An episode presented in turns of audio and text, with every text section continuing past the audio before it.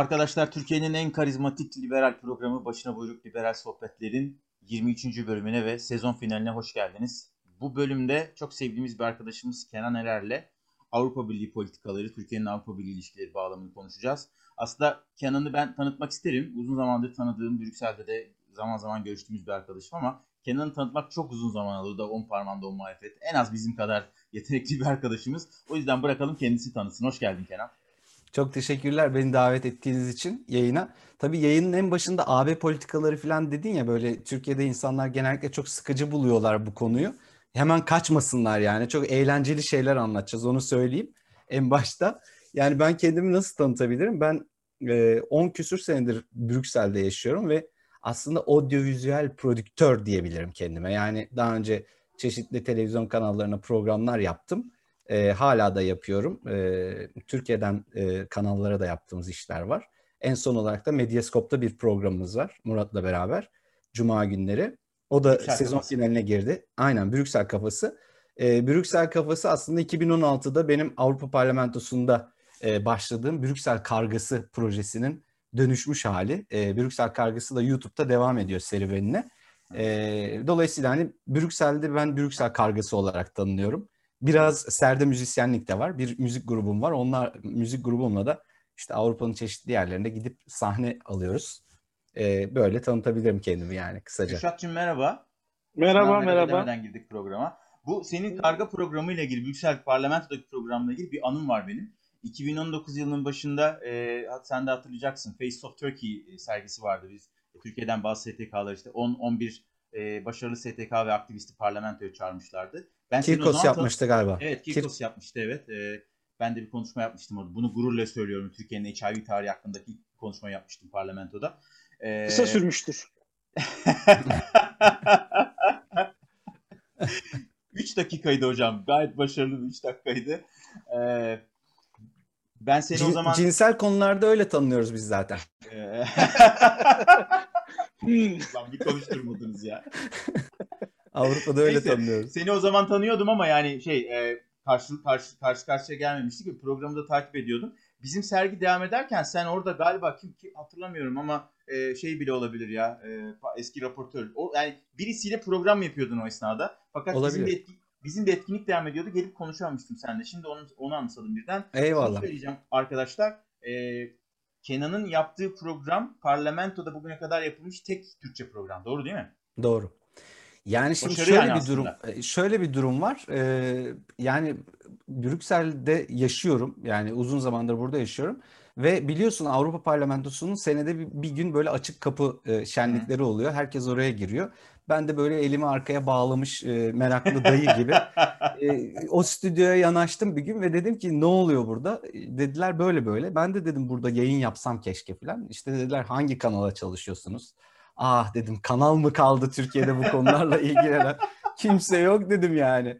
Yani e, Türkiye-AB ilişkileri burada e, yani en alt seviyelere inmiş durumda yani. Tabii burada çok değerli gazeteci abilerimiz var. Yani onları tabii şimdi e, tenzih ediyorum burada ama Türkiye-AB konusunda bir şey yapılmıyor aslında. Yani e, sivil toplum kuruluşları da bir şey yapmıyor. Birbirimizi kandırmayalım. Yani gazetecilerde işte e, elleri kolları bağlı. Çok değerli adamlar var ama üzerlerine böyle bir kafes konulmuş ve e, bunu söylersin, bunu söyleyemezsin. İşte raportör o zaman Katipiri e, evet. çok keskin söylemleri vardı. E, işte kimse röportaj yapmak istemiyor çünkü Türkiye'ye habire giydiriyor yani kadın.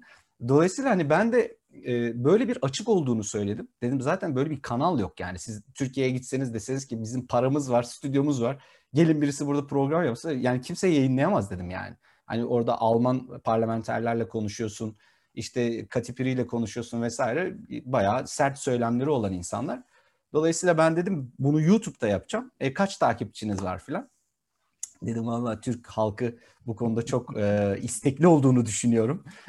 milyonlarca an, seyirci, seyirci var evet, ediyorum. Milyonlarca, milyonlarca izlenecek. 50 takipçim var yani o zaman. Yani hiç utanmadan gidip 50 takipçiyle gerçekten. Hocam Avrupa... utanmadan demeyelim çok özür dilerim. Biz buraya başladığımızda benim kanalda 75 falan bir takipçi vardı. Israrlı çalışmalarımız sonucu 550'ye ulaştı yani. Azimle e, mücadele edince oluyor bir şeyler. Ya çok kıymetli bir iş yapıyorsunuz. Yani liberal sohbetleri ben de takip ediyorum. Yani e, tabii biz hani kendi kendimize dalga geçiyoruz böyle ama evet. yani Avrupa Parlamentosu'na ben 6 ay gidip geldim ondan sonra. Yani dedim takipçim yok da ne ölelim mi biz dedim yani. Ben yapmak istiyorum işte bunu. Yani Gelin açın, olsun.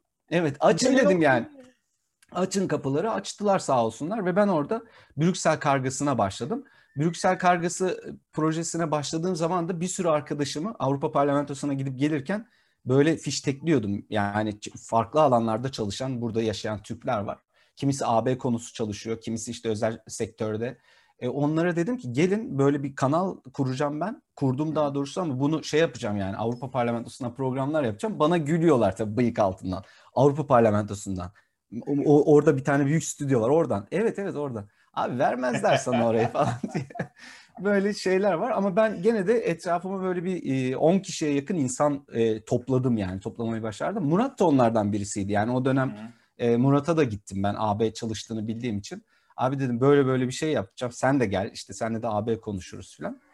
E, ve öyle başladı aslında o. Sonra da e, sağ olsun e, yıllar sonra Ruşen Çakır bize güvendi ve e, Medyascope'da e, işte bu çok izlenen ve çok merak edilen AB konularıyla ilgili programa bir şans verdi. Biz Brüksel kargasını çünkü Brüksel kargası daha geniş bir konsept. Başka insanları evet. da içine dahil eden bir konsept. Brüksel kafası olarak sadece Murat'la ikimizin konuştuğu, iki kişinin konuştuğu bir AB programını e, çevirdik ve e, 60 küsur bölümdür de canlı yayın yapıyoruz her cuma. Vay Kenancığım sözü Kürşat'a bırakmadan evvel e, ben şeyi söylemek isterim tekrar. Burada dostane sohbet ediyoruz. Birbirimizi böyle yalandan ağırlayacak insanlar hiç değiliz yani. Çünkü dediğin gibi kendimize de dalga geçebiliyoruz rahatça. Hakikaten çok kıymetli bir iş yapıyorsun. Yani özellikle Türkiye'nin AB'ye ilgisinin son derece zayıfladığı hatta e, bilinçli, kasıtlı biçimde kesilmek, akamete uğratılmak istendiği bir ortamda Brüksel'de e, parlamentonun içinden ya da çevresinden o insanların Türkiye olan ilgisini sıcak ve diri tutacak bir iş yapmak gerçekten çok kıymetli. Çünkü hepimiz çok iyi biliyoruz. Er ya da geç Türkiye'nin ilgisi yeniden AB'ye doğru dönecek ve o zaman çok ihtiyaç olacak buna. Yani o, orada açık bir kanalın olması işimize çok yarayacak. O yüzden ben şahsen konuyla çok ilgili birisi olarak tekrar tekrar teşekkür ediyorum sana. Sözü Kürşat'a bırakıyorum çünkü çok tehlikeli biçimde sessiz duruyor. Evet. Evet. Ben de korktum şu an. ben sessizsem korkun abi zaten. ee, öncelikle tekrar hoş geldin. Ee, ya şu açıdan ben çok değerli buluyorum. Ee, ben de yüksek lisansımın başlıklarından biri Avrupa Birliği. Ben e, federal grubum SIF diye bir eğitim şeyi var, bir kurumu var. Onun bursiyeriyim. Ee, bizim zamanımızda herkes AB ile ilgili bir şey yapma derdindeydi. Sonra son işte sen gittikten sonraki dönemde bu Türkiye'nin demokraside geriye gitmesiyle birlikte o iyice azaldı. Yani bu dönemde böyle bir şeye e, kendini adeta vakfediyor olman öncelikle çok teşekkür ederim. Yani Türkiye'de çünkü bu birikim çok önemli. İkincisi senden yani yapıyorsundur mutlaka ama ricam yani bunları bir kitaplaştırman, bu anıları bir yerde yazılı tutman. Yani bu da bir belgesel gibi olacak ileride insanlar ya bu Kenan e, 2020'lerin başında ne yapıyormuş ya dediğinde. Aslında öyle bir e, projem var. Yani ben nasıl karga oldum diye bir kitap yazmak istiyorum. Yani bunu zaman zaman da not alıyorum. Ben neden karga oldum? Kendime neden karga ismini koydum?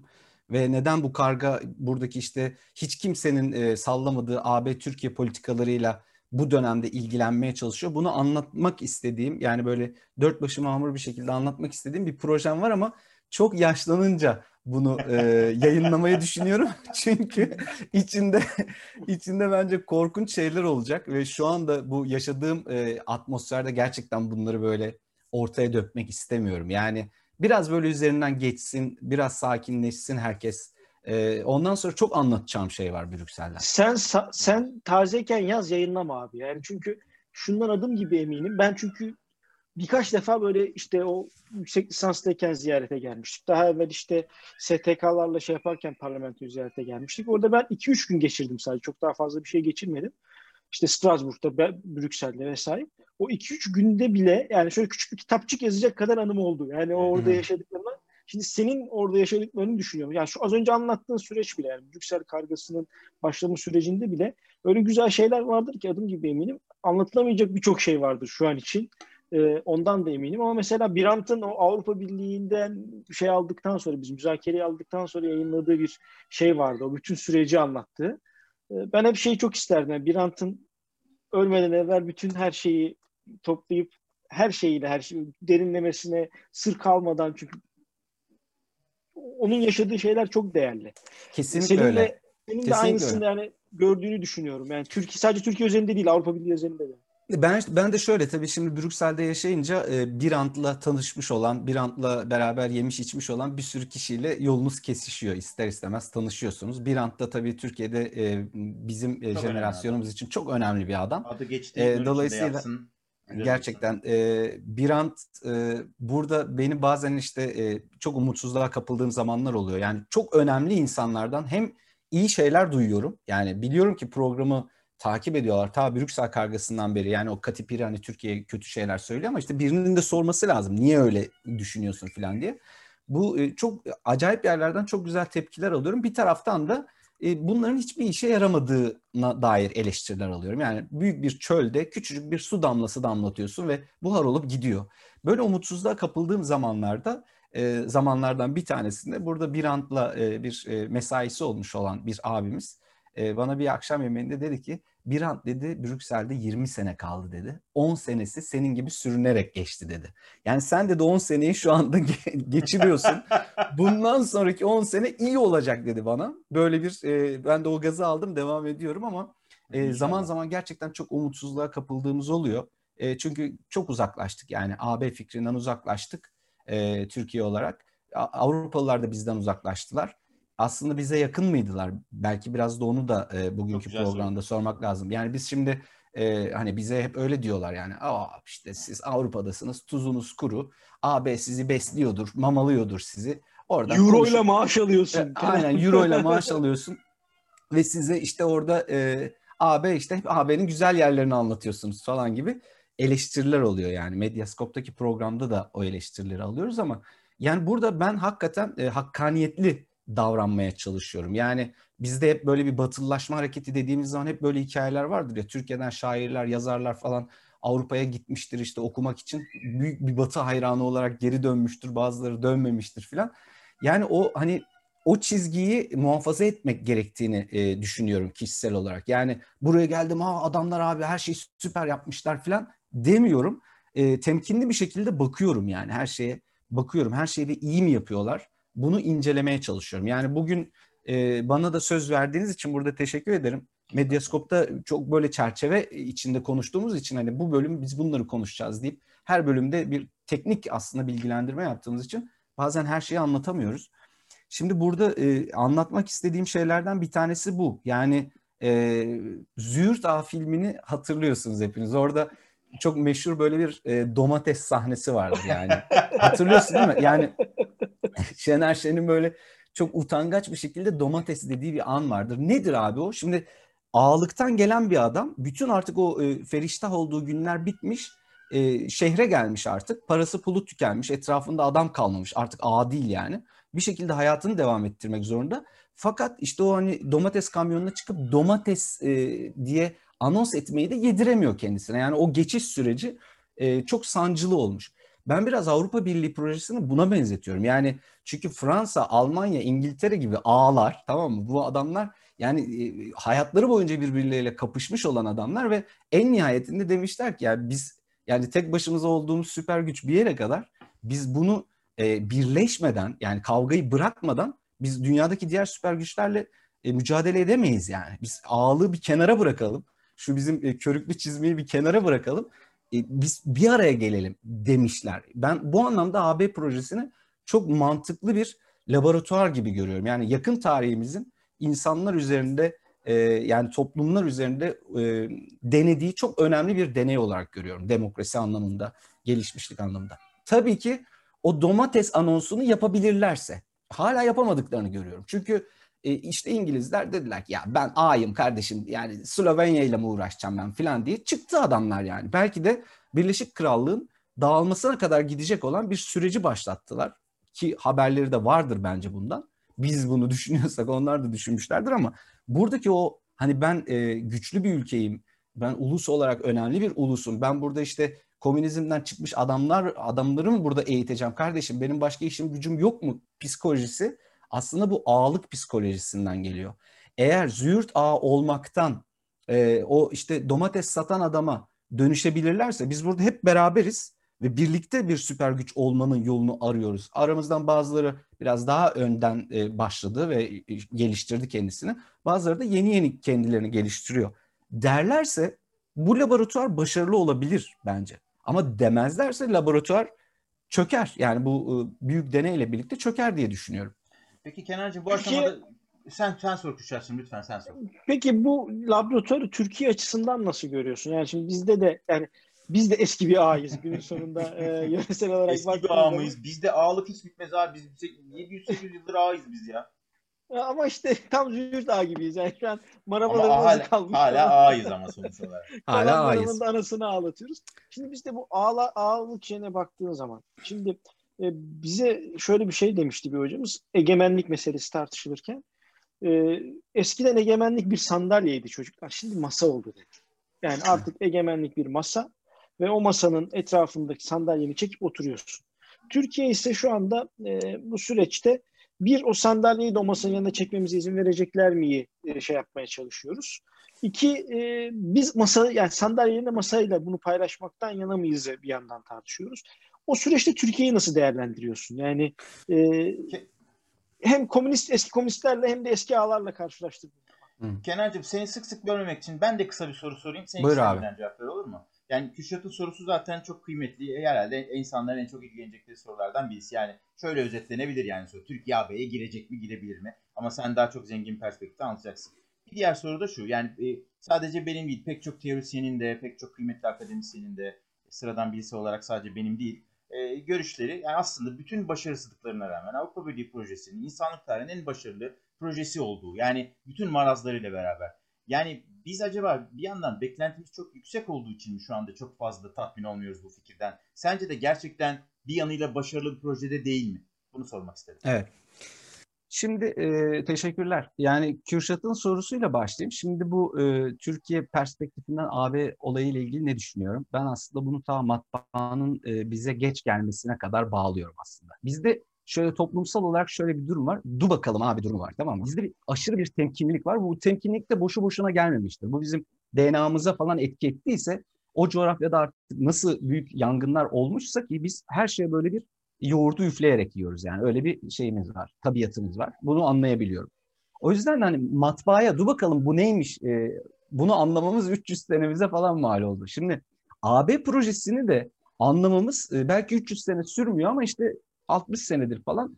Du bakalım diyor. ya ne olur 300 sene yani, evet, du bakalım diyoruz. Yani bu, bu bizdeki bu du bakalımcı bu işkilli e, tavır e, bizi birçok şeyden e, alıkoyuyor aslında. Yani ben e, kişisel olarak böyle düşünüyorum. Hani hocanız size e, demiş işte sandalye ve masa benzetmesi yapmış. Şimdi ben de hani yakın tarihe baktığımda hani Türkiye'deki Kemalistler egemenlik hakkımız elimizden gider mi acaba e, korkusuyla AB'ye e, işkilli bakıyorlar. Dinciler orası zaten Hristiyan kulübü abi bizi orada e, gömerler. E, işte ha, mesela Haçlı fobisinden hala kurtulamamış e, bir e, şey var orada ki haksız da değil yani bu arada hani kimseyi e, zan altında bırakmak istemem. Bütün bu insanların kendi çapında bir şeyleri var. Solcular bize çip ta- takacaklar diye şey yapıyorlar, korkuyorlar falan. Yani kapitalizmin uşağı olacağız diye korkuyorlar. Yani baktığın zaman birbiriyle hiç aslında bir araya gelemeyecek olan e, toplum fertleri e, mesela AB projesi konusunda işgal konusunda birbiriyle yarışıyor yani. Haklılar da bu konuda, haksızlar e, demiyorum bakın. Ama bu bize zaman kaybettiriyor. Yani mesela hani biz kervan yolda dizilir diyoruz ya. E tamam bu kervan da yolda dizilsin işte yani. Buna niye böyle demiyoruz? Çünkü hayır buradakiler e, bizim ebedi düşmanlarımız abi ne olur ne olmaz. Tamam da yani bir geriye dönüp bakarsan yani bizim en büyük ticaretimiz bu adamlarla. E, bu Avrupa Birliği'nin e, bu projenin Kopenhag kriterleri işte gümrük birliği meselesinin falan Türkiye'ye kazanımları falan ortada. E tamam işkilli olalım ben demiyorum ki yani gözümüzü kapatalım adamlar bize ne yaparlarsa yapsınlar demiyorum ama yani e, e, bir, bir proje var ortada. Ya adamlar şimdi Avrupa Birliği'nin geleceğini tartışıyorlar. Çünkü kendileri de bilmiyor tam olarak ne olacağını. E, eğer oturup doğru konuşalım. Onlar da bilmiyorlar. Yani onlardaki bu ağlık psikolojisi hala bir taraftan devam ediyor. Yani Fransızlar hala kendilerini buraların ağası biziz diyorlar. Almanlar da öyle diyor. Yani İngilizler de öyle diyor. E ama tamam da sen bir sürü adamı aldın içine. Bunlarla birlikte hani Onlara eşit söz hakkı verdin. Tamam eşitiz ama o kadar da eşit değiliz işte, diyorlar aslında kapılar arkasında.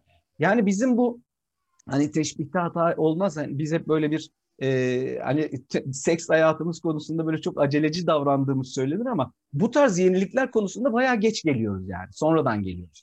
Yani bence bu ya bilmiyorum sizin programınızda böyle şeyler söylenebilir diye düşünüyorum Söylenir, ama. söylenir. Söylenir abi ya. Burada her şey söylenir hocam. Şimdi Biz şöyle bir, dedik neler. şöyle bir durum var. Yani e, bizim e, şu anda bu tartışılırken Avrupa Birliği'nin geleceği tartışılırken bizzat burada olmamız gerekiyor ama burada olmak da basit bir şey değil ki. Hani sana da işte gel abi sen de eski ağlardan birisin. Gel sen de baş köşede yerin hazır demiyorlar ki. Adam diyor ki zaten yani Fransızlar da kendi içinde bunu tartışıyor, Almanlar da.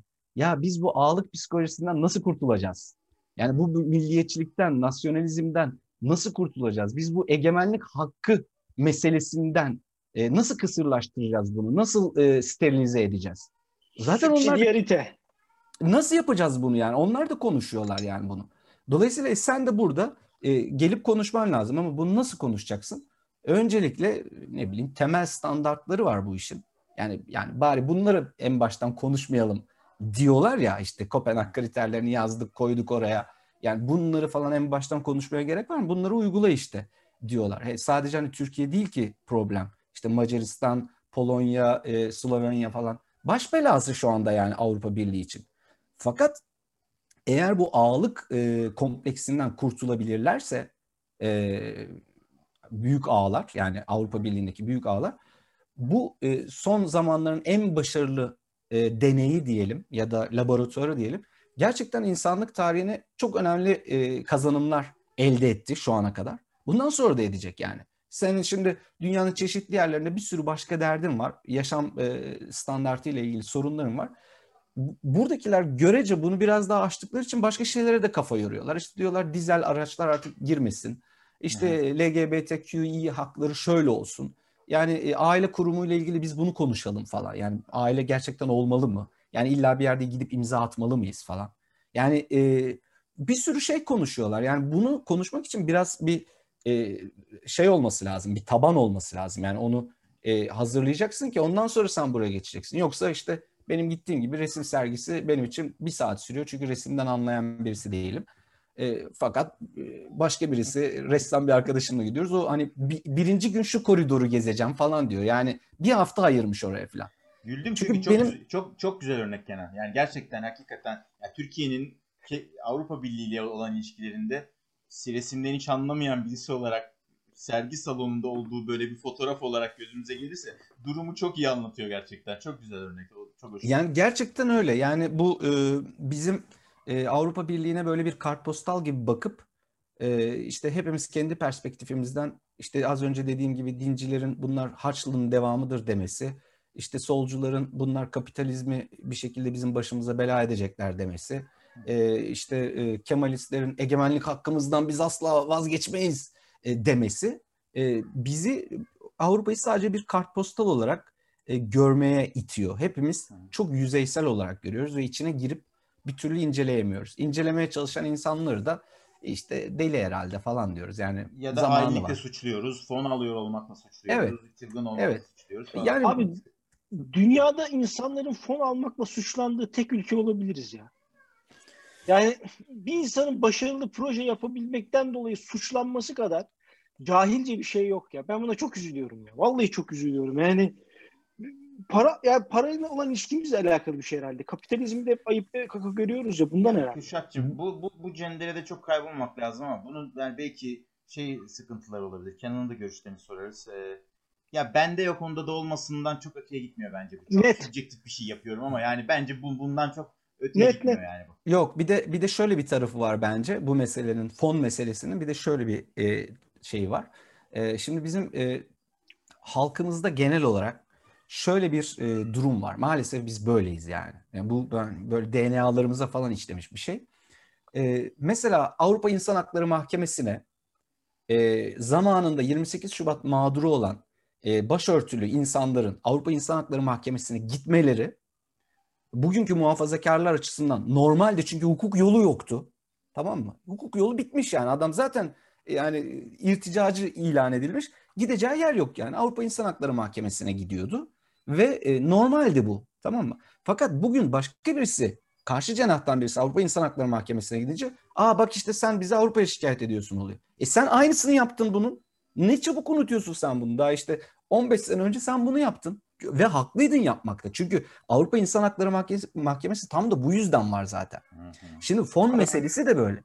Fon meselesi de böyle. Şimdi AK Parti iktidarı işte son 20 yıldır Türkiye'nin kaderini tayin ediyor. E, medyanın e, nasıl bir yöne evrildiğini hepimiz gözlerimizle gördük. İşte e, hangi kaynakların kimlere aktarıldığını hepimiz gözlerimizle gördük. Peki bundan öncekinde, bundan önceki dönemde bu mesela Farklı şey miydi? Yani muhafazakar bir gazete gidip Türk Hava Yolları'ndan reklam alabiliyor muydu yani 28 Şubat döneminde? Yok. Yani bugün de tam tersine döndü. Peki o zaman nereden alıyorlardı? Avrupa Birliği'nden alıyorlardı yine fon. Yani hep birileri e, ülke içerisinde kaynak bulamadığı zaman bu akademisyen de olabilir, medya mensubu da olabilir, film çekecek adam da olabilir. İşte Euro Image'in biz üyesiyiz mesela. Aidat ödüyoruz oraya Türkiye olarak. Film çekmek için Avrupa'dan fon istiyorsun. Çünkü ben sanat filmi çekeceğim. Kimse izlemeyecek benim filmimi. Ama ben yine de bunu bir eser olarak ortaya koymak istiyorum diyorsun. Ne yapıyorsun? Avrupa böyle bir fon oluşturmuş. Gelip alıyorsun. Şimdi ben alınca bu fonu ben eğer muhafazakarsam muhafazakar cenah buna bir kılıf uyduruyor. Abi diyor haklısın tabii alacaksın helal hoş olsun diyor. Fakat karşı taraftan birisi alınca işte diyoruz ki İngiliz ajanı Avrupalıların beslemesi yani bunlar muhafazakarlar için de söylendi daha önce yani 20 hmm. sene önce muhafazakarları hep işte Almanlar e, besliyordu, Alman fonları besliyordu falan deniliyordu yani. Ki biliyoruz burada yani Brüksel'e yıllar sonra geldiğim de, geldikten sonra da gözlerimle gördüm. Burada hakikaten mesela işte o 80 sonrası Avrupa'ya gelen e, sağ kesimden solcuları falan saymıyorum. O zaten ayrı bir hikaye ama sağ kesimden ve dindar kesimden insanların nasıl burada e, Avrupalılar tarafından e, sahiplenildiği ve onlara ne gibi haklar falan verildiğini görüyoruz burada. Yani dernekler kurulmuş, paralar verilmiş vesaire. E, Türkiye'de nasıl konuşuluyordu bu? İşte İngilizlerin Türkiye'yi yıkma oyunu olarak deniliyordu mesela bunlar. İşte dindar kesimi yükselterek. Hayır aslında Avrupalı olaya çok daha şey bir noktadan bakıyor benim gördüğüm kadarıyla. Yani diyor ki böyle bir insan var, böyle bir kesim var. Bu insan yapmak istediği projeyi gerçekleştirmek için bana gelip başvurmuş ve benim çerçevem içerisinde başvurmuş. Mesela ben bir fonum diyorum ki AB Türkiye projeleri anlatan bir film çekersen para vereceğim diyorum sana. Ben de gelmişim oraya. Veriyor o parayı yani. Çünkü o para da benim param ya nihayetinde. Yani Avrupa'daki ülkelerin parası. O yüzden bence çok kısır bir tartışma bu. Üzücü ama biz hani son 30 senedir böyle şeyleri tartışıyoruz zaten. O yüzden bir arpa boyu yol kat edemiyoruz ya maalesef. Bu, bu bağlamda şey açısından e, çok güzel bir çıkarım. Teşekkür ederim Kenan. Çok da yararlandım. E, bu şu gerçeği bilirsek belki en azından kendimizi bu cendereden bireysel olarak kendimizi bu cendereden çıkarma şansımız olabilir. Bizde bu tartışmalar hep devam ediyor. Yani aktörler değiş değiş aktör, aktörler de değişmiyor. Yerler değişiyor. Cenahlar değişiyor sadece. Aktörler ve rol değiştiriyor. Aktörler rol değiştiriyor ve bu kısır tartışma hep devam ediyor. Demek ki devam edecek. Yani böyle bir varsayımda bulunabiliriz. Dolayısıyla biz e, tıpkı senin programda yaptığın gibi, e, diğer çalışmalarında yaptığın gibi belki bizim hem bireysel olarak benim sivil toplumda, Kürşat'ın gerek kendi işinde, liberal sohbetlerde ya da ufak tefek siyasi girişimlerde yapmaya çalıştığımız şey inandığımız doğruluğuna, e, memleket yararına olduğunu inandığımız vizyonu hayata geçmesi için ya da o kanal açıldığında e, oranın çalışabilecek biçimde hazır olmasını sağlamak için bir şeyler yapmak. Yani o yüzden tekrar başa dönüyoruz ama hakikaten kıymetli şeyler bunlar. Benim bir sorum var. Kürşat'ın da vardır muhtemelen ama e, serbest şey, sohbet serbest konuşuyoruz. Hı E, ya işte Türkiye'nin üye olup olamayacağı üzerinden bir tartışma dönüyor sürekli. Sanki tek seçenek buymuş gibi. Mesela 2013 yılında e, Friends of Turkey grubunun başkanı ve başkan yardımcısı biz bir STK grubu olarak e, Brüksel'e gelmiştik o zaman. Bayağı gözlerimiz içine baka baka ki hani şey farz, farz edilebilir. Yani Türkiye'nin açık fikirli bir e, kitlesi 20-25 STK temsilcisi falan var. Hiç de, de ümitlenmeyin. Sizi asla kabul etmeyecektir Avrupa Birliği. Biz tabii böyle bir suratımız düştü falan. Ne diyor lan bu adamlar? Hani biz bir AB projesi için buraya gelmişiz. Tek seçenek üyelik mi yani Türkiye'nin e, AB'ye olan ilişkilerinde? Ya şimdi aklı başında Avrupalılar için, aklı başında Türkler için de tek seçenek aslında tam üyelik bence. Yani aklı başında Avrupalılar da bunu savunuyorlar.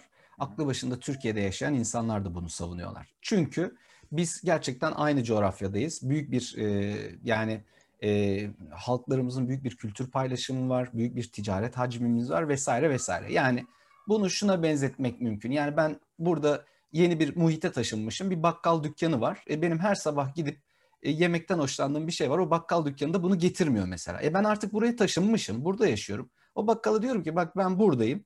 E, her sabah geleceğim ben senden filanca suyu veyahut da şu birayı alacağım diyorum yani. Sen bunu getir buraya. Ben gidip bunu başka bir yerden almayayım diyorum. Adam da onu oraya getiriyor. Yani bu ikimiz için de kazançlı bir şey aslında. Avrupa Birliği projesi böyle bir şey. Fakat bizde Türkiye olarak şu, maalesef şöyle bir durum var. Bize bir kahraman bekliyoruz. Yani bugün mesela e, hala sarı saçlım, mavi gözlüm, neredesin dön diye Atatürk'e şarkı şarkılar söylüyor insanlar yani.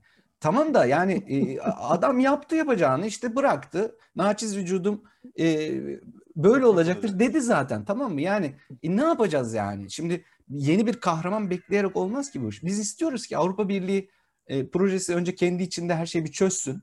E, sonra da bize gelsin bir liste versin. Desin ki abi bunları bunları yapın olacak yani sizin. Böyle bir şey değil ki Avrupa Birliği projesi. Tam da böyle bir şey değil yani. Avrupa Birliği projesi Fransızların, İngilizlerin birbiriyle yıllardan beri kavga eden Almanların bir araya gelip hacı ben bu işi çözemedim tek başıma ne yapacağız biz demesidir aslında tamam mı? Kafa kafaya verelim biz bunu çözelim. Diğerleri de gelsin tamam biz bunu böyle çözdük de e, yanı başımızda Polonya var bizim, Macaristan var, işte e, İspanya var. Bu adamların da başka problemleri var. Onlar da gelsin ve biz buradan ortak bir akıl yürütelim. Beraber bu projeyi geliştirelim diye ortaya çıkmış bir şeydir ve bu fikri hala kanının son damlasına kadar savunan Avrupalılar var. Ne, iyi ki var yani. Ve bu adamlar için Türkiye önemli bir ortak, önemli bir partner. Ama bu adamları yine unutmayalım. Kim için? Hangi Avrupalı için? Ağalık psikolojisinden vazgeçmiş olan için. Egemenlik hakkı meselesinden vazgeçmiş Avrupalı için. Yani şu Fransızdan bahsetmiyoruz. Ya kardeşim şimdi Türkler gelecek ne şaraptan anlıyorlar ne bir şeyden anlıyorlar. Değil yani. Tamam mı? Fransız diyecek ki benim bir kültürüm var ve çok değerli bu kültür. Seviyorum ben bu kültürü. Peynirlerim var, şarabım var vesaire. Ama Türklerin de var diyecek. Türklerin de şusu var diyecek ve kabul edecek bunu yani. Demeyecek ki ben körüklü çizme giyerim sen terlik giyersin demeyecek yani.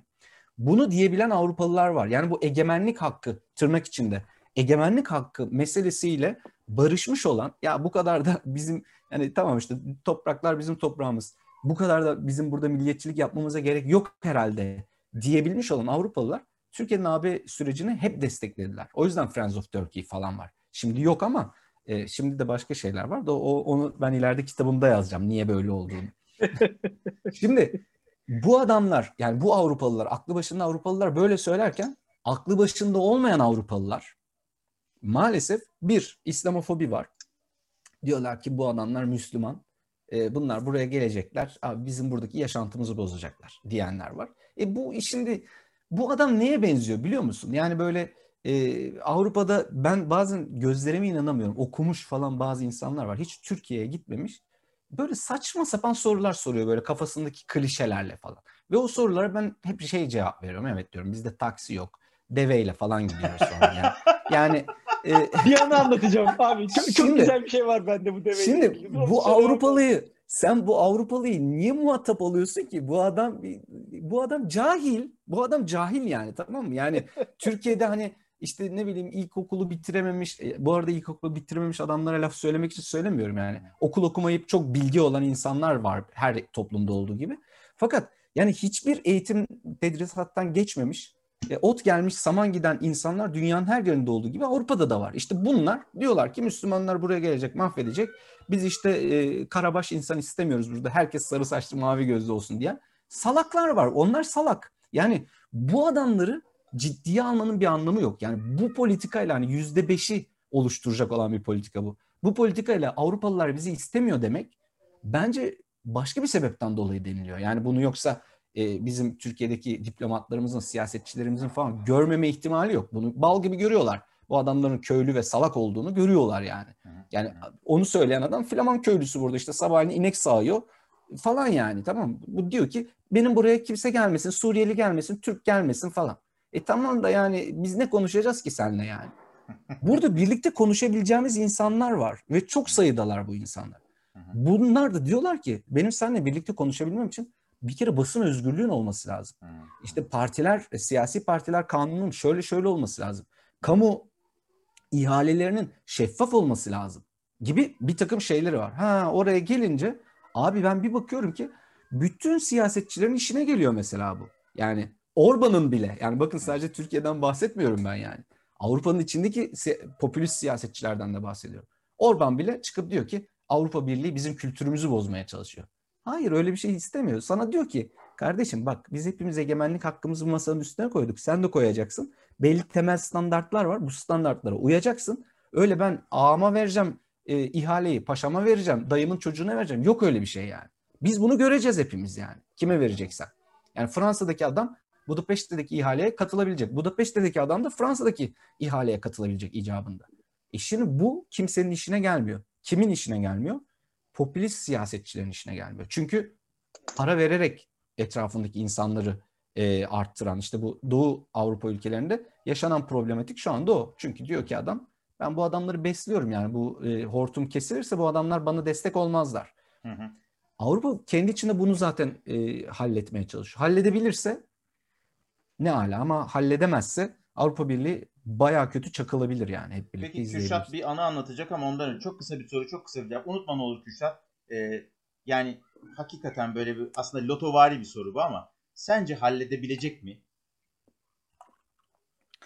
Ee, bence halledebilecek. Çünkü e, ben her şeye rağmen her şeye rağmen e, Avrupa'daki entelektüel birikimin e, yerli yerinde olduğunu görüyorum. Yani ayakları yere basan bir entelektüel birikim var. Biz mesela kendi entelektüel birikimimizle bazen karıştırıyoruz ama hani ben e, kendi ülkemizde de çok ciddi bir entelektüel birikim var. Yok değil. Fakat biz şunu unutmayalım ki bize bazı şeyler ülkemizde bazı şeyler çok fazla da kavgası yapılmadan e, birileri tarafından işte Atatürk demiş ki ya bu ülkeye cumhuriyet daha iyi gider falan ve cumhuriyet olmuş gibi bir durum var. Yani fakat buradaki insanlar işte hani Birinci Dünya Savaşı, İkinci Dünya Savaşı e, yaşanan e, buradaki krizler ve bu insanlarda bıraktığı travmalar inanılmaz boyutta. Her geçen gün bunu biraz daha e, görüyorsun kılcal damarlarına kadar. Mesela çok basit örnek. Restoranlara gittiğinde e, Brüksel'de, Almanya'da filan önce böyle bir ekmekle yağ verirler yani tamam mı? Sen sen zannedersin ki hani bizim Türkiye'de de turşu falan veriyorlar ya. Hani yemek gelinceye kadar böyle bekleyesin diye. Öyle bir şey değil adamların o kıtlık dönemlerinden kalma bir travması bu. Yani yemek falan gelmeyebilir. Biz karnımızı bir an önce doydu, do, doyuralım mantığıyla ortaya çıkmış olan bir şey. Yani biz ana yemeğe başlamadan önce yağ ve ekmekle midemizi biraz böyle bir altyapı yapalım. Çünkü ana yemek muhtemelen ya patates olacak ya da böyle az bir çorba olacak filan. Yani böyle bir travmatik süreçten geçmiş bu adamlar. Bundan geçtikleri için bütün o felsefi e, dönemlerini falan da ayrı bir cebe koyuyorum. Bütün bunları çok iyi bir şekilde süzüp bu projeyi kurmuşlar. İçlerindeki bütün çatlaklara rağmen, bütün marazlara rağmen e, bunu başaracaklarını düşünüyorum. Belki e, yolculukta ayrılanlar olabilir. Yani biz abi bu kadarını da biz yapamayız diyen olur. Çünkü bunu ben de dedim mesela. Bir Türk olarak ben bunu dedim. Sen çok iyi biliyorsun benim e, Brüksel'de yaşadığım yeri lafı çok uzattım ama Brüksel'de e, meydan vardır. Çok meşhur bir meydan. Grand Place ben o meydanın hemen bir arka sokağında yaşıyordum. Hı hı. Yani orada Yunan pitacıların Yunan olduğu, meyhanelerin olduğu yerler. Yunan meyhaneciler, meyhanelerin olduğu sokakta yaşıyordum. Ve o sokak aynı zamanda da hemen bir alt sokağında onun gay barlar vardır ve orası aslında böyle gay pride dönemlerinde müthiş böyle bir curcuna olan bir Rengarenk yerdir. Yani. Sen bunu bana ve, anlatmıştın evet ya buluştum. Aynen. Benim hatta o günden e, Elio Diripo ile fotoğrafım var. Yani ben evet. evimden çıktım ve gay pride vardı. e, benim benim evimin önünde yani oluyor her şey. Ve ben inanamadım ve 2013-2014 yılları daha Brüksel'de biraz yeniyim falan. E, AB AB meselesine inanan bir insanım yani. Tüm kalbimle Türkiye'nin AB'nin üyesi olabileceğine falan inanan bir insanım.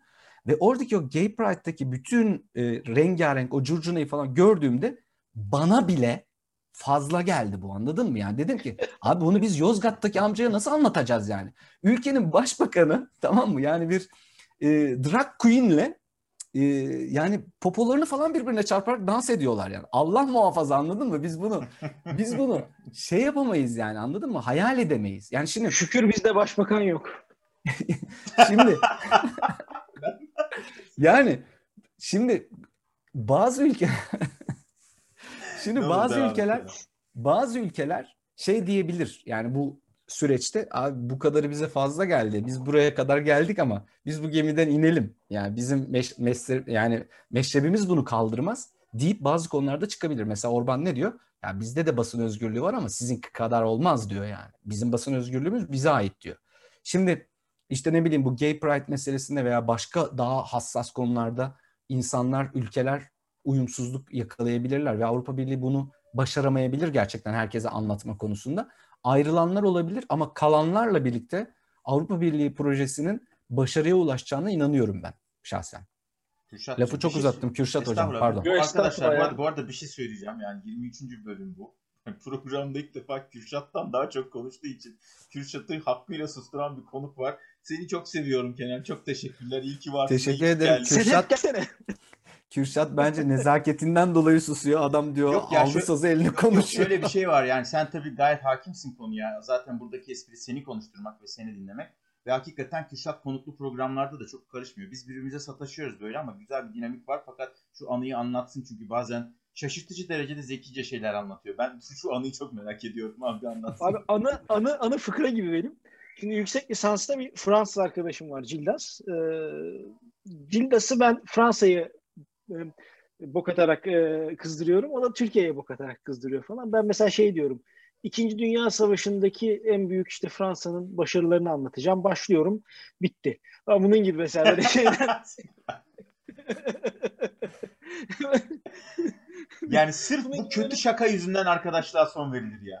Yok yok o da bana benzer şeyler yapıyor falan. Onun şakalarını anlatmayayım sonra çocuğun e, evini bulur basarlar. Neyse. en şeyi bunu Cilde sakınlı oldu. En şeyde diyor ki ya siz diyor hala deveye biniyor musunuz falan. Biliyor bizim buna çok kıl olduğumuzu. Abi çocuk bize geldi. Ee, sene 2006 ya da şimdi yüksek lisans 2007. 2007'nin yazı. Bize geldi. Bizim evin de orada bir market açılacak. Çocuk da bizde sabah böyle bir panjuru kaldırdım. Bir baktım park var. Çocuk park var bizim evin yanında Bakırköy'de. İki tane deve.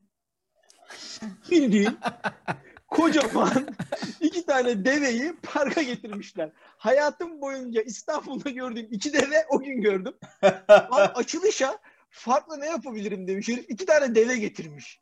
Şimdi anneme dedim ki anne evin o tarafındaki dedim panjurları açmıyorsunuz bugün. Ve ben adamı alıyorum bir şekilde orayı göstermeden götüreceğim. Ne mümkün zurna getirmişler bir şey getirmişler. Abi herif hala o develeri anlatır durur. Ee, ben de şeyden kurtaramadım yani deve hikayesinden kurtaramadım. Çünkü adam evin önünde iki tane deve gördü. O hesap ikinci şey yapacağım konu da şu. Benim asıl sormak istediğim kafama takılan bir şey var. Brüksel ikinize de soruyorum aslında bunu. Türkiye'nin Avrupa Birliği ile ilgili en karanlık dönemlerinden bir tanesi bu e, AK Parti hükümetinden önceki o koalisyon sürecinde idamın kalkmasıyla birlikte bitti. O 28 Şubatlar falan filan askeri darbeler işte muhtıralardan sonra idam kalktı ve tekrar bir güzel bir süreç başlamıştı ama yetersizdi. Sonra bir hükümet geldi ve gerçekten istekli olduğunu gördü. Kenan'ın da söylediği gibi e, Avrupa Birliği'nin münevverleri Türkiye'de bir şey olmadığından, böyle bir toplumsal bir muhalefetin dışında iktidarın bu sürece muhalife olmamasından dolayı Avrupa Parlamentosu'nda Türkçe, Almanca, Fransızca ve bütün ülkelerin dilinde evet diyerek en sonunda o sürece yeni bir hükümetle geldi. Olası bir hükümet değişikliğinde tekrar böyle emin, kesin adımlar atılırsa hükümet tarafından süreç aynı şekilde iyiye döner mi? Senin gözlemin ne? Yani hmm. şu an gerçekten işte Heath Wilders'lar olsun, işte e, diğer e, İslamofobik e, tipler olsun ya da işte Türk düşmanı tipler olsun. Bunlar şu anda hükümetten destek alıyor. Türk hükümetinden destek alıyor. En büyük müttefiki bizim hükümet. E, ve o bizim hükümetin tavrı. Şimdi tekrar bu hükümet değişti. Modern, demokrat, batılı bir Türkiye isteyen bir ya da Avrupa Birliği değerlerinde bir Türkiye isteyen bir hükümet geldi. Doğulu ama Avrupa Birliği değerlerinde bir hükümet e, Türkiye isteyen bir hükümet geldi. Bu süreç yine eskisi gibi bir iki sene içerisinde olumluya döner mi? Çok kısa Kenan'cığım sen cevapla. Ben burada e, hem Kenan'la aynı düşündüğümüzü bildiğim için hem Kenan çok uzun süredir benden çok çok daha uzun süredir Brüksel'de yaşadığı için ben hiç cevap vermeyeceğim. Kenan ne söylüyorsa altına imza atacağım baştan söyleyerek. Ben de ilgili dinleyeceğim. Yani. Eyvallah. Belki yani katılmayacağın şeyler söyleyebilirim. Şimdi şöyle karşılıklı bir riyakarlık var. Yani e, riyakarlık sadece bizde yok ki. Yani biz riyakarız zaten. Şimdi mesela AK Parti'nin ilk dönemde gelip yaptığı politikaları yani Avrupa Birliği'nin işte o havai fişeklerin patladığı, herkesin evet falan filan dediği dönemde e, ben birçok arkadaşımla saç saça baş başa kavga ediyordum. Çünkü birçok arkadaşım diyordu ki bunlar riyakar davranıyorlar. Yani e, aslında böyle bir niyetleri falan yok yani. Tamam Ben de diyordum ki abi böyle bir ön okuma falan yapamayız. Yani kimseye şey davranamayız yani. Adamlar biz gömleği değiştirdik diyorlar. AB politikalarına inanıyoruz diyorlar ama içimden bir yerden de ben de aslında diyordum ki yani bu riyakarlık bizde bir ata sporu yani. Biz böyle riyakarız abi yani. Ee, yani bir popülist lider Türkiye'deki işte bir seküler kesimin falan gönlünü almak isterse ne yapar? Liberal bir takım şeyler söyler. Her şey serbest olacak falan filan. Avrupa Birliği zaten bizim için çok olmazsa olmaz filan der. Fakat kendi içinde Avrupa Birliği'ni çok iyi bildikleri için yani bizden senden benden çok iyi biliyorlar onların bürokratları falan. Bal gibi biliyorlar yani. Çok iyi bildikleri için Avrupa Birliği projesi içerisinde neleri yapıp neleri yapamayacaklarını da biliyorlar. Yani yapamayacakları şeyler onların aslında Avrupa Birliği projesine en baştan hayır demelerine izin vermiyor. Çünkü biliyorlar ki toplumda böyle bir beklenti var. Fakat en başta diyorlar ki kardeşim biz Avrupa Birliği'ne girmek istiyoruz. Çünkü Avrupalıların riyakarlığını biliyorlar. Diyorlar ki en nihayetinde biz her şeyi yapsak da zaten onlar da riyakar. Ha, biz şimdi riyakarız. Avrupalılar sütten çıkmış ak kaşık mı? Onlar bizden bin beter riyakar. Yani kendi aralarında. Az önce bahsettiğim o ağalık meselesinden dolayı o ağalık kompleksini atamamış nesillerden dolayı o kolonizasyon geçmişinden dolayı tamam mı Avrupalıların Adam buna bir türlü ayamıyor. Yani ben diyor nasıl bir Bulgar vatandaşıyla aynı olacağım canım diyor yani. O kadar da değil yani diyor. Olacaksın işte ya olacaksın yani. Bunu öğreneceksin yani. Bunun için kurduk biz bu birliği. Ama bu riyakarlık şöyle sürüyor. Yani ben diyor ki size e, benim şartlarım bellidir bu kulübe girmek için. Bu şartları falan uy- ayak uydurursan diyor bu kulübe girersin diyor. Fakat karşı tarafın riyakarlığını ve neleri yapamayacağını bildiği için Avrupalılar da onlar da böyle bol keseden atıyorlar. O yüzden Türkiye'ye diyorlar ki bunları bunları bunları yap o zaman görüş, görüşeceğiz diyor. Çünkü biliyor ki Türklerin bir yere kadar her şeyi yapacağını ama bir yerden sonra tökezlemeye başlayacağını. İşte mesela bu ihale kanunu falan kolay kolay hiçbir liderin ben geçirebileceğini zannetmiyorum. Düşünsene Yozgat'ta bir e, ihale var. E, Belçika'daki Belçikalı şirket o ihaleye girebiliyor. E, aynı şekilde Belçika'da yiyorsa girsin. Yiyorsa girsin Yozgat'ta. Yani Belçika'da Şimdi Belçika'da bir tane ihale var ve Yozgat'taki bir şirket girip o, o Belçika'daki ihaleye giriyor ve bütün bu ortak bir sistemde ben açıp internetten bakabiliyorum yani tamam mı? Kim kaç para vermiş, ihale kime kalmış falan göre böyle bir şeffaflıktan bahsediyoruz. Nereye yapıyorsun bunu ya? Yavaş yap yani. Adamın aklını alırlar yani. Yapamazsın. Bunu bildikleri için karşılıklı riyakarlık var Avrupalılar ve Türkiye arasında.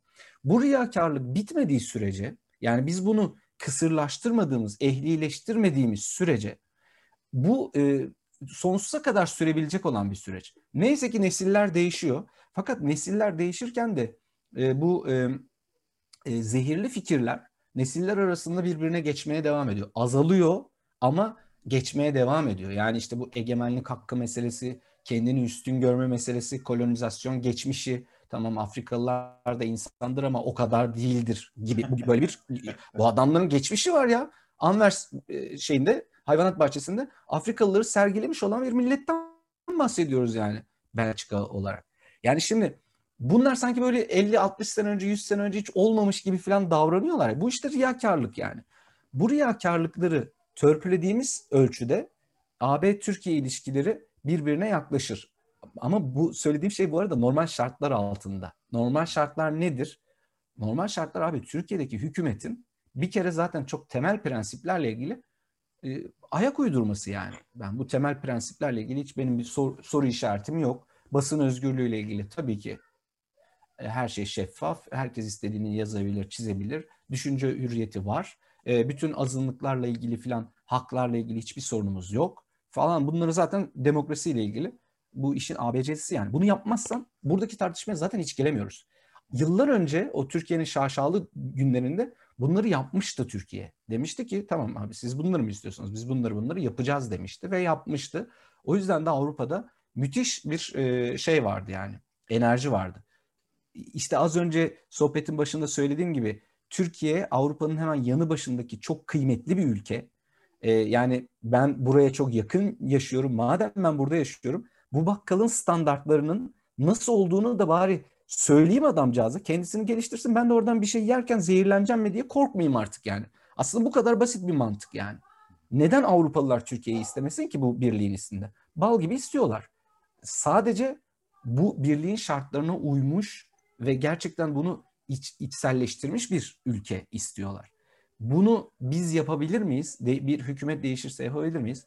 Ali Babacan diyor ki valla parmağı şıklatırız yaparız diyor. İnanıyorum. Ben inanıyorum. Neden inanıyorum biliyor musun? Çünkü ben de. ben, ben inanıyorum. Çünkü normalde inanmam. Yani bunu Avrupalılara Arkadaşlar söyledim. bu programda deva propagandası yapılmamaktadır.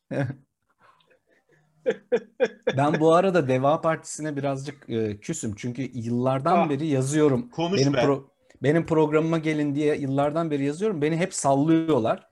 Sonsuza kadar yazmaya devam edeceğim. Sadece AB politikası konuşacağım yani. Sadece AB politikası. Biz gerçekten Avrupalı mıyız? Yani bunu sözde değil özde olarak düşünüyor musunuz? Sadece bunu konuşmak istiyorum.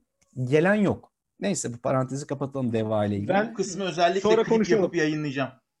Sonra şimdi, konuşalım ben ben yardımcı olacağım o konuda. Şimdi şöyle bir şey var. Yani e, Ali Babacan diyor ki biz diyor parmağı şıklatırız ve diyor 5 dakikada değişir bu işler. Bunu Avrupalı birisine söylediğin zaman gülüyor sana. Çünkü Avrupalılar işte e, ne bileyim 15 ay sonraki salonda kimin konseri olacağını şimdiden biliyorlar. Biletini almış durumdalar falan. Böyle yani. Avrupalıların böyle bir ajanda e, şeyi var. Manyaklığı var.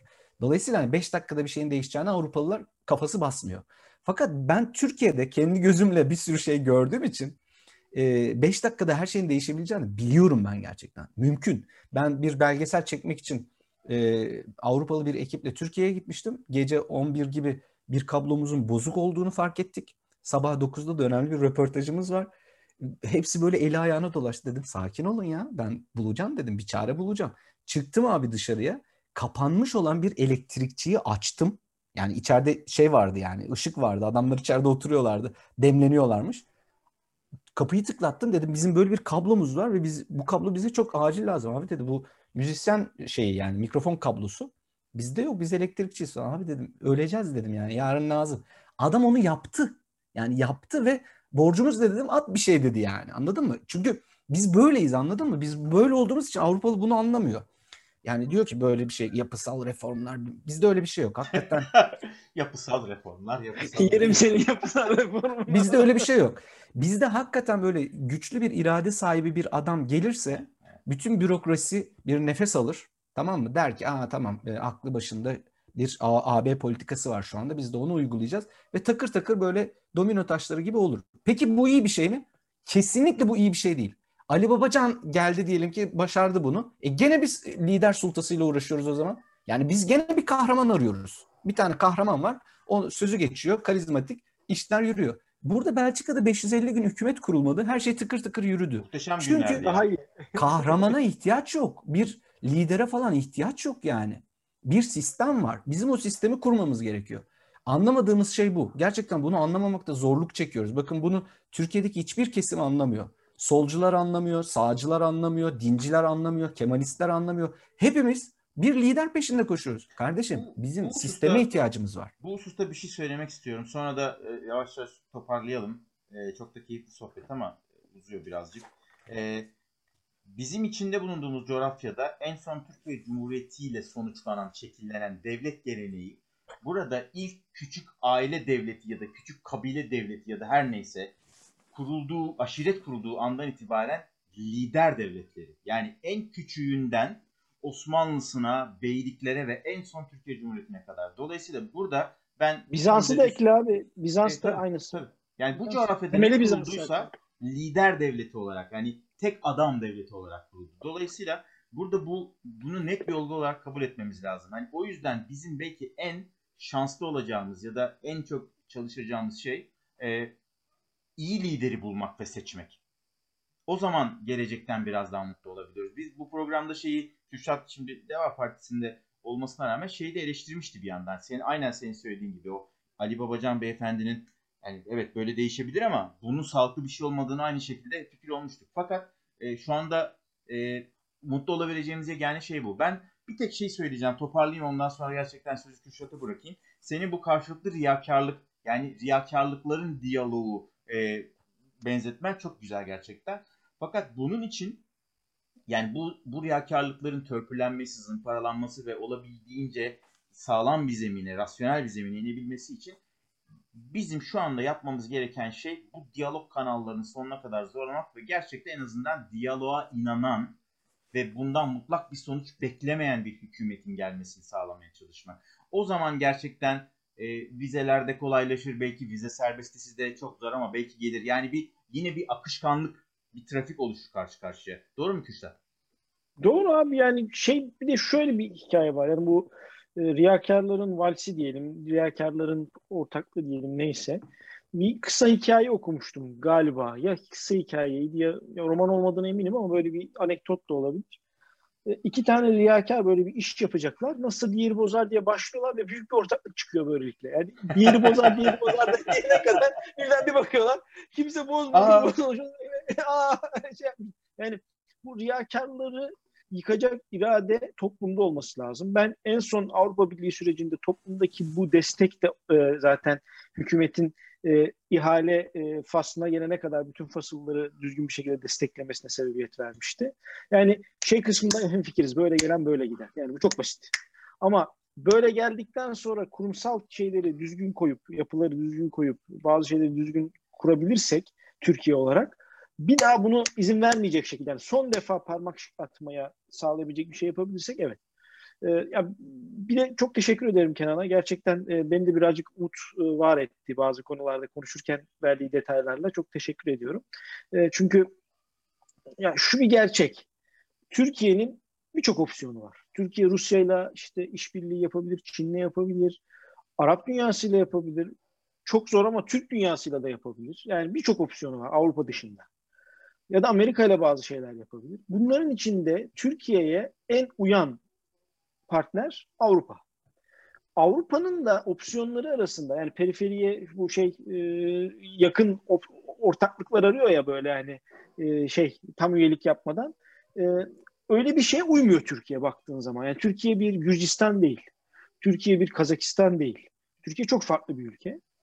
E, orada da bir şey var. Yani bu riyakarları düzgün tanımlayıp kendi aramızda riyakarları düzgün tanımlarsak e, Türkiye halkı olarak da kendi içimizdeki riyakarlıkları elemeye başlarsak yani sarı saçlı mavi gözlüm e, şeyimizden ben ona Mesih e, şeyi diyorum e, hastalığı. Mesih bir Mesih gelsin, bir Mesih sendromu. Ondan sonra ya Mesih gelirse de Şam'a inecekmiş zaten. Çok şey yapmaya gerek yok. Türkiye'ye gelmeyecek. Onun garantisini veriyorum. O yüzden e, şey konusunda rahat olmak lazım. E, ben seninle de konuştuktan sonra çok teşekkür ederim. E, bir günde şey yapalım. E, bu, bu bizim bu sezonun son programı. E, yeni sezonda da daha farklı bir konu yine böyle Avrupa ile ilgili daha farklı bir konu konuşalım. Mesela Avrupalı liberalleri konuşalım seninle. Sen bize orada biraz dedikodu ver. Avrupa'da liberaller ne yapıyor, ne ediyor, onun dedikodusunu ver. Onu da e, genç arkadaşlara bir şey olsun, done olsun. Çok teşekkür ederim Kenan geldiğin için. Memnuniyetle benim için de çok keyifli bir sohbet oldu. Sizi zaten çok severek takip ediyorum. Bana da burada bu şansı verdiniz. Hem Brüksel Kargası kanalında takipçilerinize tanıştırma fırsatı verdiniz. Ee, YouTube'da beni de takip ederlerse çok sevinirim. Liberal like. liberallerle ilgili şöyle bir şey sadece söylemek isterim. Yani Avrupa'ya geldiğimde benim çok dikkatimi çeken bir şeydir bu e, sosyal adalet kavramını biz e, e, liberal perspektiften bakarken sosyal adalet meselesini duyduğumuzda biraz böyle tüylerimiz diken diken oluyor. Böyle çok komünist bir laf gibi e, tınlıyor. Bunun böyle Avrupa'da bir tık farklı olduğunu ben gördüm. Yani e, hani Züğürt Aile başladık, Züğürt Aile bitirelim. Yani herkesin e, bir e, körüklü deri e, çizme alabilmesi için fırsat eşitliği sağlaman lazım. En azından bunu sağlamay- sağlayamıyorsan en sonunda çiğ köfte sattığı sahnedeki gibi terlik e, herkesin ayağına sağlayabilmen gerekiyor. E, mesela burada işsizlik maaşı meselesi çok e, e, istismar ediliyor. Bazen de konuşuluyor. Özellikle gurbetçiler bağlamında çok konuşulan bir şey. Fakat bence e, çok iyi bir sistem olduğunu düşünüyorum. Şöyle düşünün.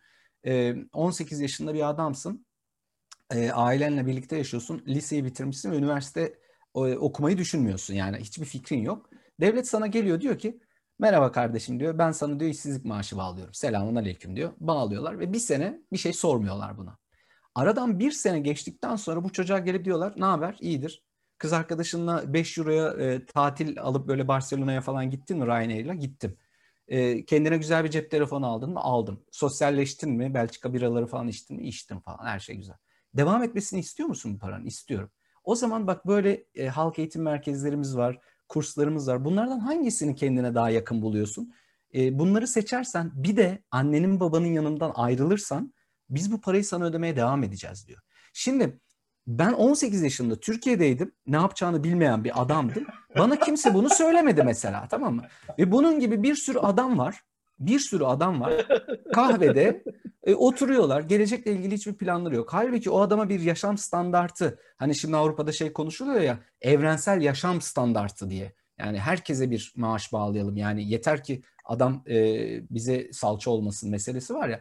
Şimdi o kadar güzel 3-4 sene içerisinde o hiçbir fikri olmayan çocuğu sistemin içine alıyor ki senin bile haberin olmuyor yani. Birdenbire kendini böyle aa ben na, ne yapıyorum şu anda? Ben e, karlar ustası olup... ya ben falan. evet. Yani böyle... şey karayollarında memur olarak gravatı takmış. Evet böyle buluyorsun veyahut da özel şirketlerle çok güzel anlaşmalar yapıyorlar. Yani burada sadece devletçiliği falan şey yapmıyorum. Yani sosyal adaletten ben kesinlikle böyle anlaşılsın istemiyorum. Devlet gelsin bize baksın abi. Yok ben böyle bir şey söylemiyorum. Devlet değil özel şirketlerle de yapabilirsin bu anlaşmayı. Dersin ki ben bu bölgede teşvik vereceğim veyahut da oradaki vergileri düşüreceğim. Sen de özel şirket olarak git eğit bu adamları. Sonra şirketinde çalıştır yani. Bitti. İşte yani... Ausbildung abi Almanya'daki yani bütün şirketlerde stajyer gibi liseliği alıyorlar ya Türkiye'deki gibi de fotokopi çektirmiyorlar. Ben Almanya'da çalışırken bir tane şeyimiz vardı, stajyerimiz vardı. İlk başlarda onun stajyer olduğunu anlayamadım. Yani dedim bu niye part time çalıştırıyorsunuz? Gencecik akıllı kız, işte akıllı çocuk bunlar gelsin tam çalışsın part time niye çalışıyorlar? Dedim onlar öğrenci. Onlar evet. dedi işte belli bir dönem şey, aa dedim ya böyle staj mı olur ya? Yani stajyer dediğim bana kahve yapacak, fotokopi çekecek. Kalkıp niye iş yapıyor yani? evet. yani ben o, be, o be, oradan be, başlıyor şey, hikaye. Bir iki şey söylemek istiyorum son fasılla ilgili. Ha şey söyleyecektim öncelikle. Gerçekten çok teşekkürler Kenan. Özellikle son paragraftaki, son pasajdaki e, bir iki anlatı, bir iki çıkarsama çok önemliydi. Çünkü özellikle bizi seyreden genç kardeşler çoğunluğu Z kuşağı olarak tabir edilen kuşaktan geliyorlar. Yani devlet asla işte bu, bu tip şeyler yapmaz, asla yardım etmez. Yani sadece doğrudan karşılıksız yardım olarak değerlendiriliyor bütün bunlar. Halbuki sosyal devlet anlayışının içerisinde bir takım ya da liberal e, anlayışın ögelerinin içerisinde sosyal devletin bazı ögelerini e, girift biçimde, karşılıklı ilişki biçimde yerleştirmek mümkün ve bu sistemin lehine yani birey inşa etmenin bir başka yolu olabilir bu. Dolayısıyla buna toptan karşı çıkmamaları lazım. Bir ikincisi de kişisel bir şey söyleyeceğim seyirci kardeşlerimize. Ee, yani aslında evet çok seyredilen bir program değil belki belli başlı açılardan ama e, aldığımız konuklar bu bugün Kenan'la konuşurken şunu fark ettim. Ben şöyle bir şansınız olabilir yani bizi seyrederken. Sadece bizi seyrettiğiniz anlamında değil ama bu tip şeyleri seyrederken. Mesela ben Kenan gibi adamlarla çok daha evvel tanışsaydım ya, Kürşat gibi insanlarla çok daha evvel tanışsaydım dünya vizyonum biraz başka olabilirdi. Yani kendimi geliştirdim, evet mutlaka bir iyi bir yere getirdim kendimi, bir anka kuşu, bir kişisel mücadele yaptım vesaire vesaire ama e, vizyonum ve kafam çok geç gelişti. Çok çok çok geç açıldı. Aa, evet. Merhaba. Şu an duyamıyor Tabii ama sesi duyamayacak ama. Evet. Yani Kürşat o şeyi açana kadar yani gerçekten bence bunlar çok önemli şeyler. Ee, ezberinizin bozulması ve yeni fikirler duymanız açısından çok önemli sohbetler bunlar. O Kesinlikle. yüzden e, teşekkür ederim Kenan tekrar. Ben size çok varsa... teşekkür ederim. Yaptığınız şey çok değerli. İzleyen e, genç arkadaşlara e, yani son olarak şunu söylemek isterim. Brüksel dediğiniz yeri gözünüzde büyütmeyin. Brüksel'de e, Avrupa Parlamentosu'nun önünde büyük bir meydan var. Bütün her şey o meydanda dönüyor bir Avrupalı parlamenterle bir İtalya'nın, bir Yunan'ın, bir e, İspanyol'un konuşabileceği e, rahatlıkta konuşabilmelisiniz. Yani böyle e, bizim e, diplomatlarımızın ve e, sivil toplum kuruluşlarımızın yaptığı en büyük hatadır bu. Yani e, lacileri çekip böyle abi şimdi biz bu adamla çok ciddi bir şey konuşacağız. Hayır onlar da insan evladı onlar da ne yapacaklarını bilmiyorlar tamam mı? Hı-hı. Ve hiçbir fikirleri yok aslında senin e, Avrupa vizyonunla ilgili. Gel buraya anlat yani ve hiç birinden çekinme ya da böyle Avrupa Birliği projesini ya da Brüksel meselesini kafanda çok büyütme. Biz fazla anlamlar yüklüyoruz evet, bir takım evet. şeylere. Aslında çok e, bir iş çıkışında adamla bir, bir iki bir şey içeceksin. Ayaküstü fikrini anlatacaksın ve o adam yani, bir şeye e, sebep olacak yani. Ben burada epeyce şey söyleyebilirim ama hakikaten daha fazla uzamasın. Sadece şöyle söyleyeyim yani e, kız arkadaşım dolayısıyla tanıdığım bazı parlamenterler veya bazı yerlerde karşılaştığım, merhabalaştığım insanlar var ama e, geçtiğimiz aylarda mesela galiba Ocak Şubat olabilir tam hatırlamıyorum. Philip Klaus'u gördüm sokakta. Ee, yani bir merhabalan, mer- merhabalaşmışlığım vardı Yüksel Belediye Başkanı. Gittim yanına. Başkan ne haber? Üç sokak yukarıdaki, üç, üç sokak yukarıda çöpler toplanmamış. Haberim var. Aa öyle mi ya falan dedi. Hemen telefon yani e, bizde bu belediye başkanına asla hayal edemeyeceğin şeyler bunlar. Dolayısıyla hani gözde büyütme meselesini hemen zaten korumalar girişirler hocam. Yani göz, gözde büyütmeme ve emekten vazgeçmeme şeyi çok kıymetli. Sezon finalini Çetin Koz ailesiyle birlikte yapıyoruz arkadaşlar. Evet. Biz Koltuğu onlara bırakacağım. Brüksel'den selamlar gönderiyoruz. Brüksel'de bir iş ayarlasak. Bunlara bir Ayarlarız, ayarlarız. Başımız gözümüz üstüne. bu biraz bu biraz alerjik. Sümüklü mümüklü ama idare edin. Olsun. Biz sümüklü seviyoruz. Bizde de var iki tane sümüklü. Buna, buna, buna peçete verirseniz satar. Peki o zaman Çetin Koz, e, sanki gerçekten bir sezon yapmışız gibi. Sezonu sen kapatır mısın hocam? Oğlum bak sezon yapmış olmayı istiyorsan sezon yapmış gibi davranacaksın. Bak yani şeyi bu. Çok teşekkür ediyoruz öncelikle. Ee, gelecek sezonda biz birazcık daha yatırım yapmayı planlıyoruz e, programa. Daha e, Kenan gibi profesyonel olamasak da en azından yaklaşmak istiyoruz. Bir Adam baksana ya. gibi bir Süper. HD, ışık, mikrofon, ses her şey pırıl pırıl. Işıklarımı falan kurdum buraya. Adam abi, gazeteci ama yani. Biz, biz, biz keyfe keder kafamıza göre. Biz esnafız abi. Biz es- biz biz esnafız adam. Estağfurullah ya, olur mu öyle şey? Feyiz alıyoruz. Yani böyle güzel kaliteli işleri görünce feyiz alıyoruz. Çok teşekkür ederiz. Ee, çok sağ ol. Ee, Arda'cığım sana da çok teşekkür ederim. Ee, aynı şeyi ben de söyleyeyim. Ben son bir sene içerisinde bu sohbetlerde kendi hasılamı çok genişlettim. Liberalizm anlamında da e, düşüncem biraz değişmeye başladı. E, o yazdığım notlar kitaplaşırsa eğer e, ki kitaplaşması için çabalıyorum. E, amacım o. E, benim şu anki şeyim, e, vizyonum konuyla ilgili e, evrimsel bir liberalizm ve kapitalizm anlayışı. E, Kenan'ın da bahsettiği bu sosyal tırnak içerisindeki şeylerin aslında kapitalizmin evriminde insan evrimine çok benziyor. Şimdi vahşi kapitalizmi savunuyordum eskiden.